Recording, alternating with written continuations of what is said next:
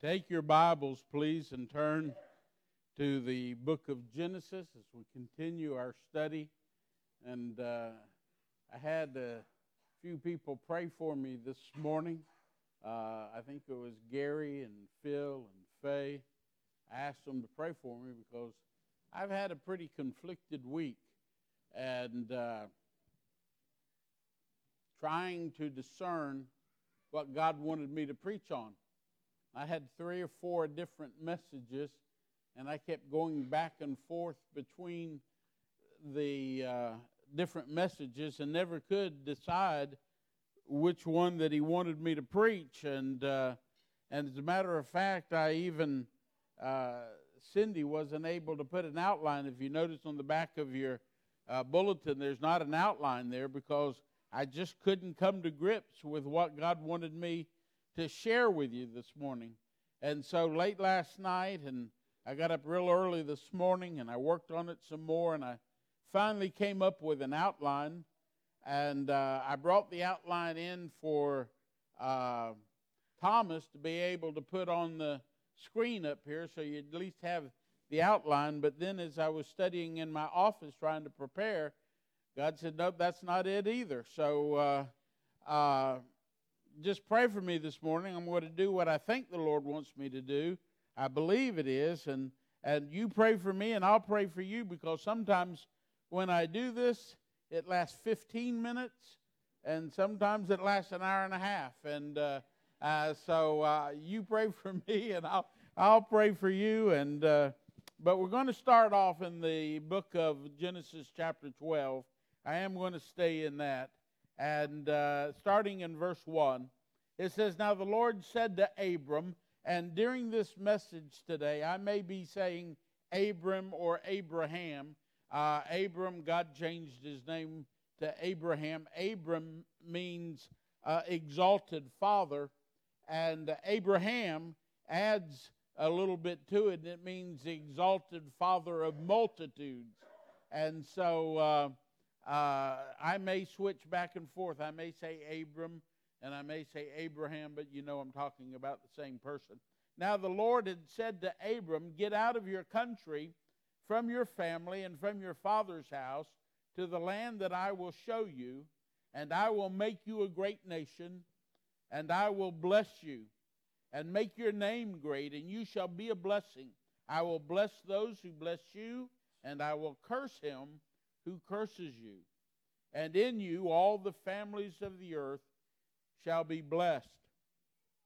So Abram departed as the Lord had spoken to him, and Lot went with him, and Abram was 75 years old when he departed from Haran. Then Abram took Sarah his wife, and Lot his brother's son, and all their possessions that they had gathered, and the people whom they had acquired in Haran, and they departed to go to the land of Canaan. So they came to the land of Canaan, and Abram passed through the land to the place of Shechem, as far as the terebinth tree at Morak, and the Canaanites were there in the land. Then the Lord appeared to Abram and said, To your descendants I will give this land, and there he built an altar to the Lord, who had appeared to him. And he moved from there to the mountain east of Bethel, and he pitched his tent with Bethel on the west and Ai on the east. There he built an altar to the Lord, and called the excuse me, and called. I got to find my place back again. And called on the name of the Lord. So Abram journeyed, going on still toward the south. Now there was a famine in the land, and Abram went down to Egypt to dwell there, for the famine was severe in the land. And it came to pass, when he was close to entering Egypt, that he said to Sarah his wife, Indeed, I know that you are a beautiful woman. Therefore, It will happen when the Egyptians see you that they will say, This is his wife, and they will kill me, but they will let you live. Please say, You are my sister, that I may be well, that it may be well with me, and for your sake, and that I may live because of you. So it was when Abram came into Egypt, and the Egyptians saw the woman, that she was very beautiful.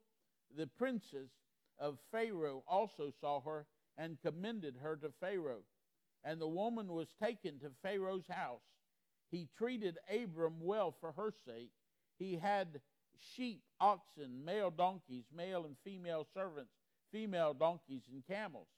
But the Lord plagued Pharaoh and his house with great plagues because of Sarah, Abram's wife. And Pharaoh called Abram and said, "What is this that you have done to me? Why did you not tell me that she was your wife? Why did you say she is my sister? I might have taken her as my wife. And now, therefore, here is your wife. Take her and go your way."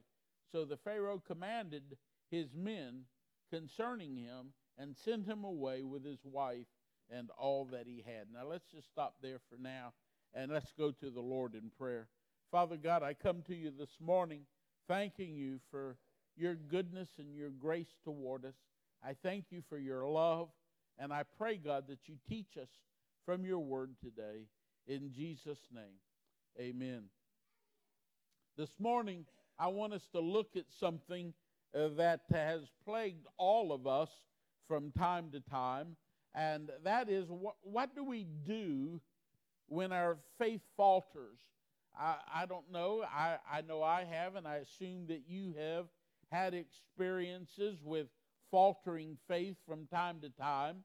I guess I could ask if you've ever struggled with your relationship with God, or if you've ever had times when you just wasn't doing what God wanted you to be doing. You knew that you were out of fellowship, and you were working and trying to get back where God wanted you to be. Some of us have struggled with our relationship with God in the past, and I guess I could say that most of us, or probably all of us, have done that at least once in our lives. If you have ever done that, let me tell you that you're in good company. Amen? Today, we're looking at the brightest star in the Hebrew heaven. Abram, or Abraham, the father of all them that believe, the Bible says. He was, in the book of Hebrews, he's listed as one of the heroes of the faith. He is called the father of the faithful, yet Abraham went through the same kind of spiritual drought that I am speaking of this morning, that from time to time I have gone through, and I believe that you may have well experienced it also.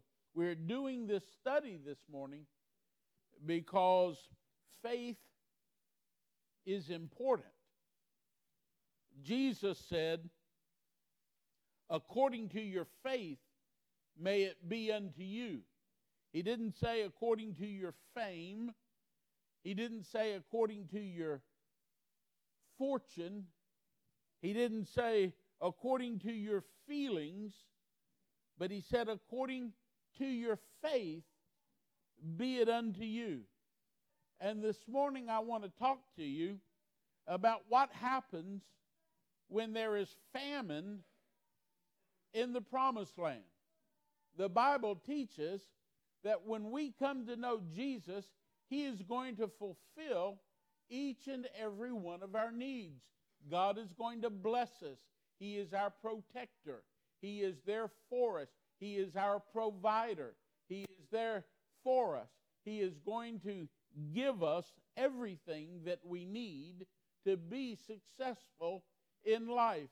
His Holy Spirit comes to take up residence within us, and we begin to exhibit those fruit of the Spirit that Renee was talking about a while ago: love, joy, peace, patience, kindness, goodness, faithfulness, gentleness, and self-control. That comes out of this wonderful relationship we have with God.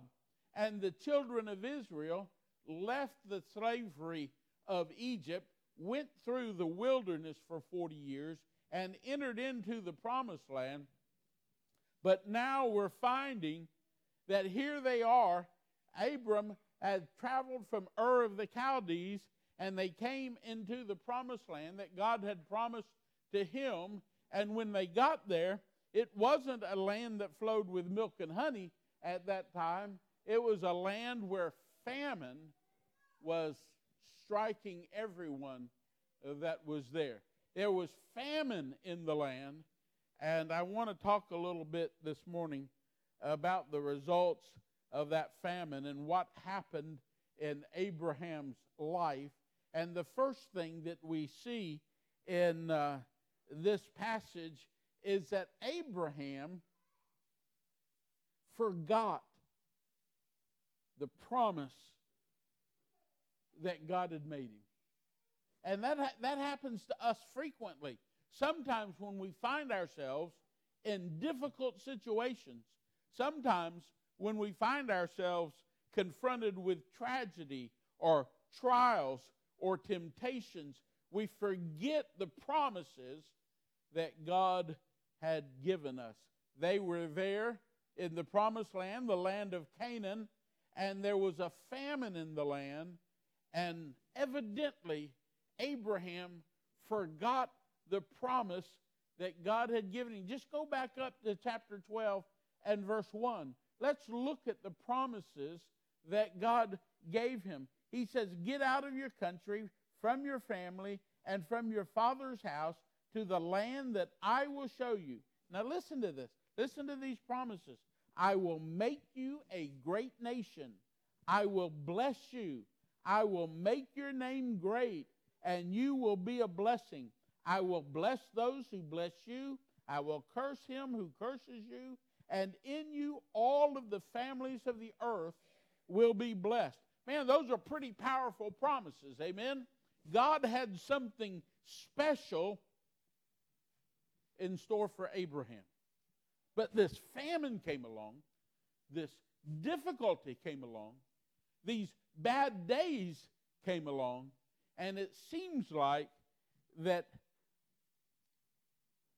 Abraham forgot the promises that God had just given him. Because what did he do? He got up and he left. Folks, listen to me. Never, never, never forget that God is going to take care of you. If you are a child of God, please don't ever forget, no matter what the circumstances may be, God is going to take care of you.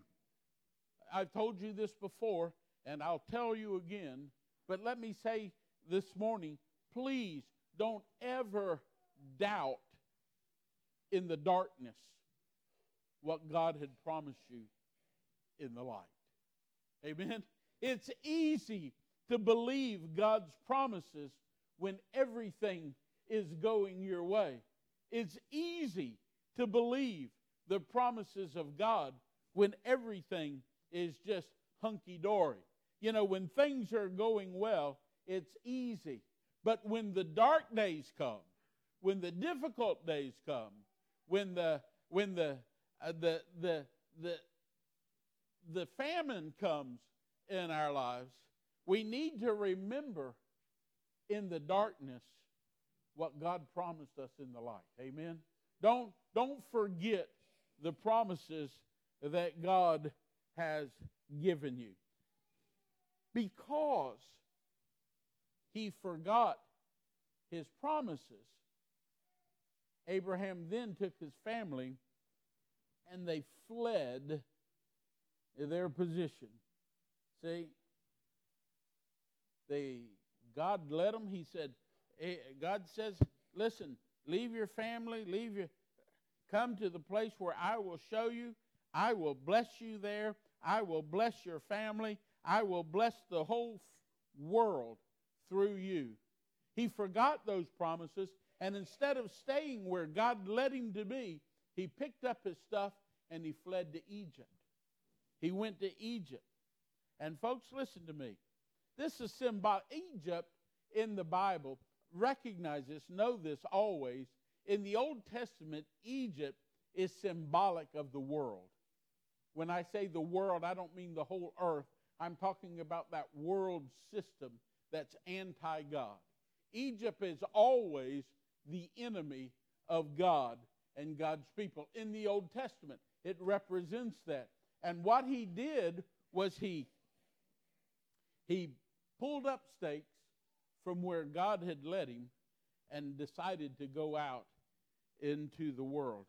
That happens to us from time to time when we find out that things are difficult, when we find out that we need to struggle for a while. I've seen people, folks, I've been a pastor for 46 years. I've seen it happen over and over and over again. So many, see, tragedy can do one of two things for you. They can either build your faith or it can tear down your faith. And I've seen people over and over again when they go through tough times.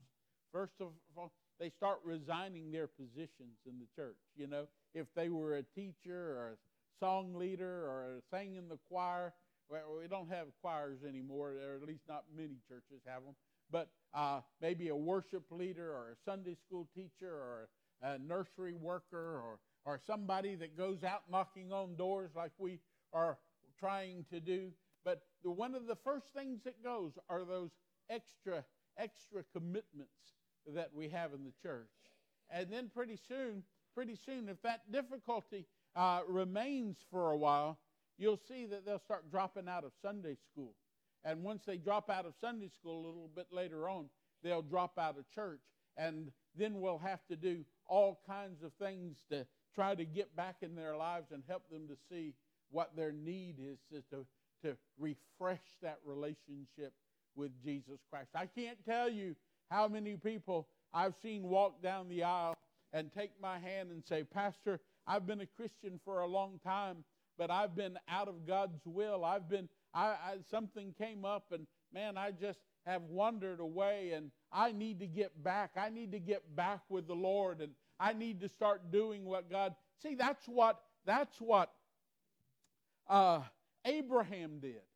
He had forgotten the promises that God had given him, and he went to some place that he thought would be easier, some place where he thought would be better. And I've seen people, "Oh man, I mean, it just seems like it would be easier if I started doing this, or I didn't have this hanging over my shoulder." He forgot his promise, and once he forgot his promise, he fled his position.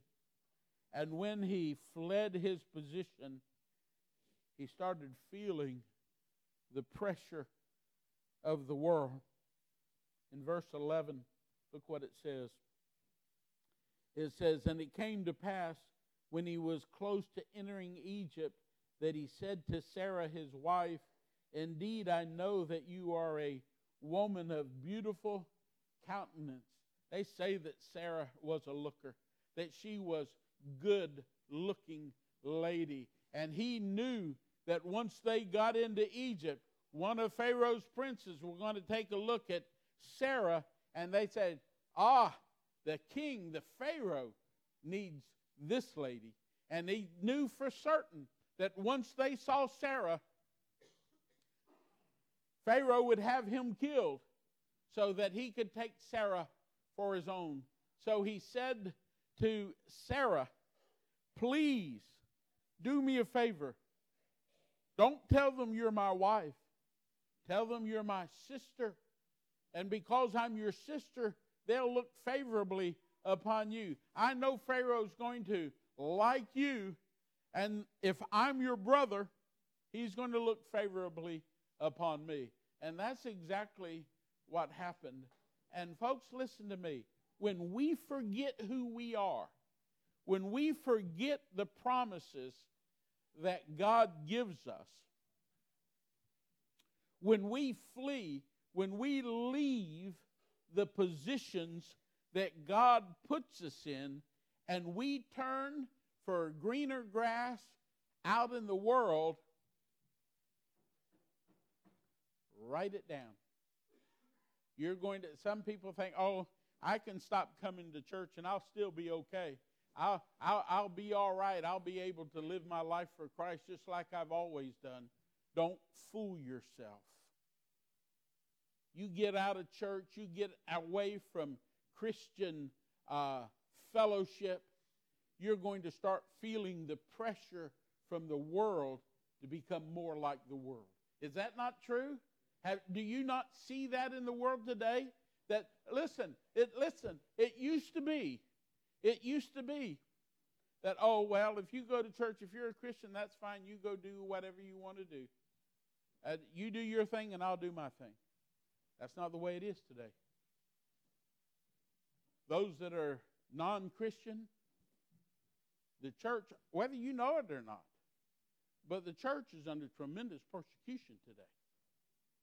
That it's not good enough to say, well, you do your thing and I'll do my thing. Now, we have to agree with them that what they're doing is right.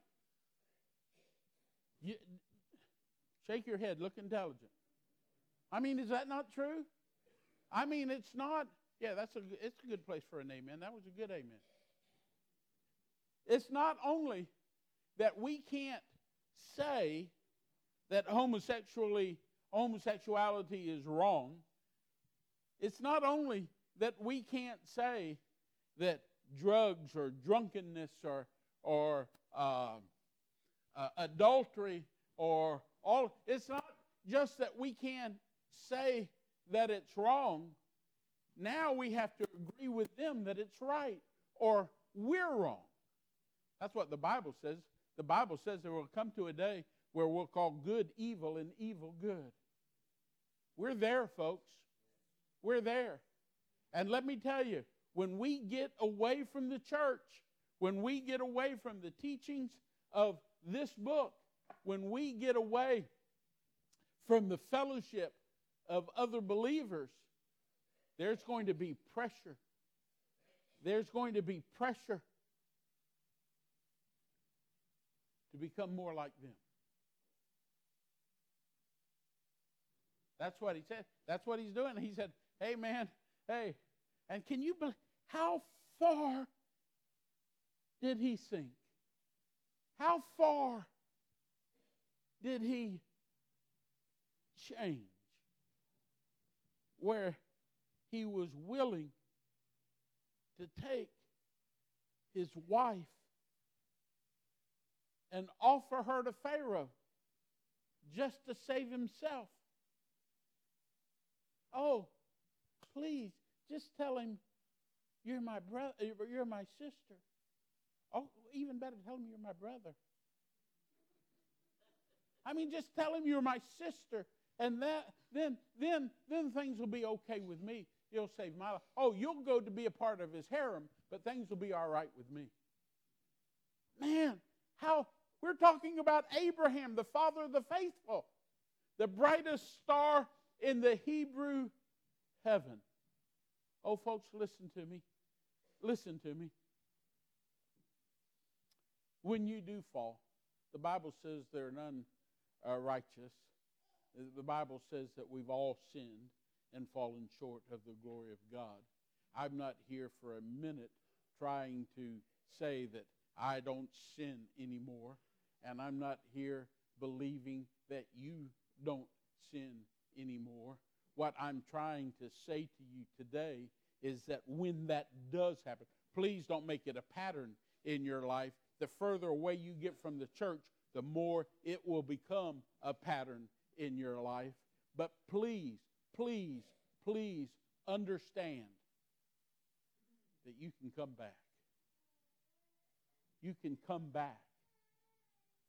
You can come back. And you can renew that relationship. You see, he forgot his promise, and when he forgot his promise, he fled his position, and when he fled his position, he felt pressure, and when he felt pressure, he failed in his purpose. What was his purpose? His purpose is the same thing that yours is and mine is today, and that is to worship God, to recognize His lordship in our lives, to be a witness for Christ.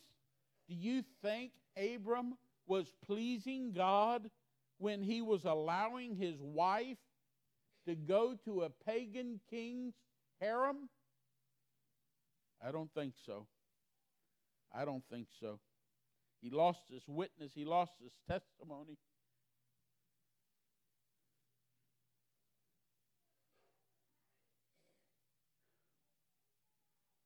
But I want you to look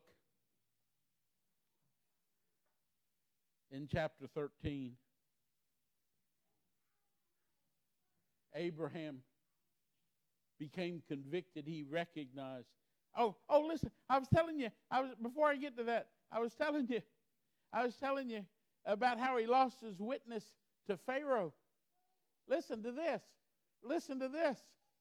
Pharaoh went to Abraham and said, "How could you do that? We're talking about a pagan king." Went to the brightest star in the Hebrew heaven, the hero of the faith, the father of them that believe. The pagan king went to Abram and said, "How could you do that? I don't want you even in my country. Take your wife, take your stuff, and get out of the country." He told his guards, "You take this man and kick him out." He didn't want to have anything to do with him. That's how far he sunk.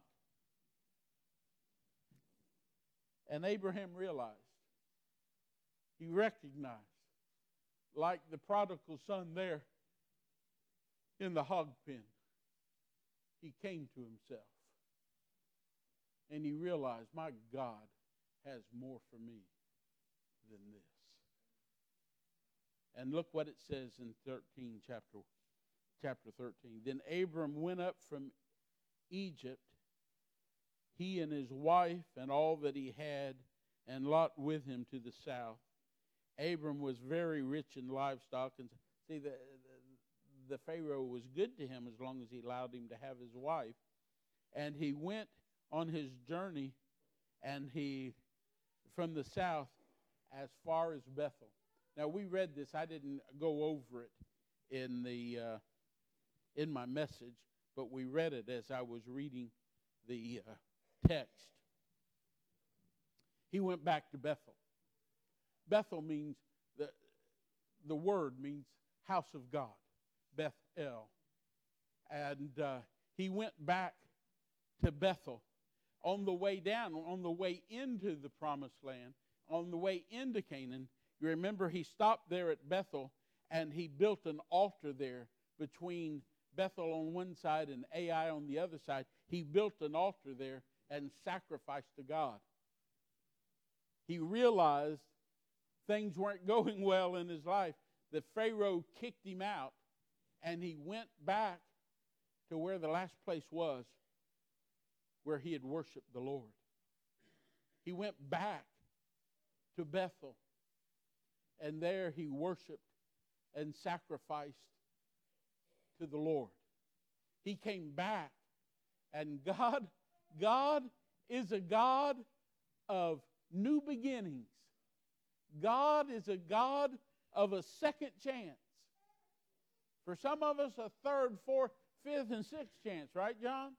I mean, over and over again. He takes us back. You know why He does that? Because He loves us. We're His children.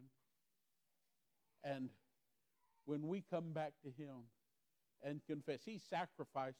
We don't sacrifice animals anymore. We sacrifice our hearts and our minds and our bodies, a living sacrifice. We yield ourselves to His lordship. We can come back, and we can do that. And the Bible teaches that God will honor that. Oh, the message that we have to proclaim this morning, especially those that have been out and away and have felt that pressure and have fallen sometimes, the message this morning is that God will take us back if we're willing to submit and yield our will to His. Huh. Is He a great God or what? My challenge to you today is all get back to where you once belonged. Let God have His way in your heart and in your life this morning. Amen? Let's pray together. Father God, we thank You for today, and we thank You for Your wonderful blessings. You're such a good and a gracious God. We love You and we praise You. I pray, God, that You speak to hearts this morning. I ask, God, that You bring conviction into the lives of Your people.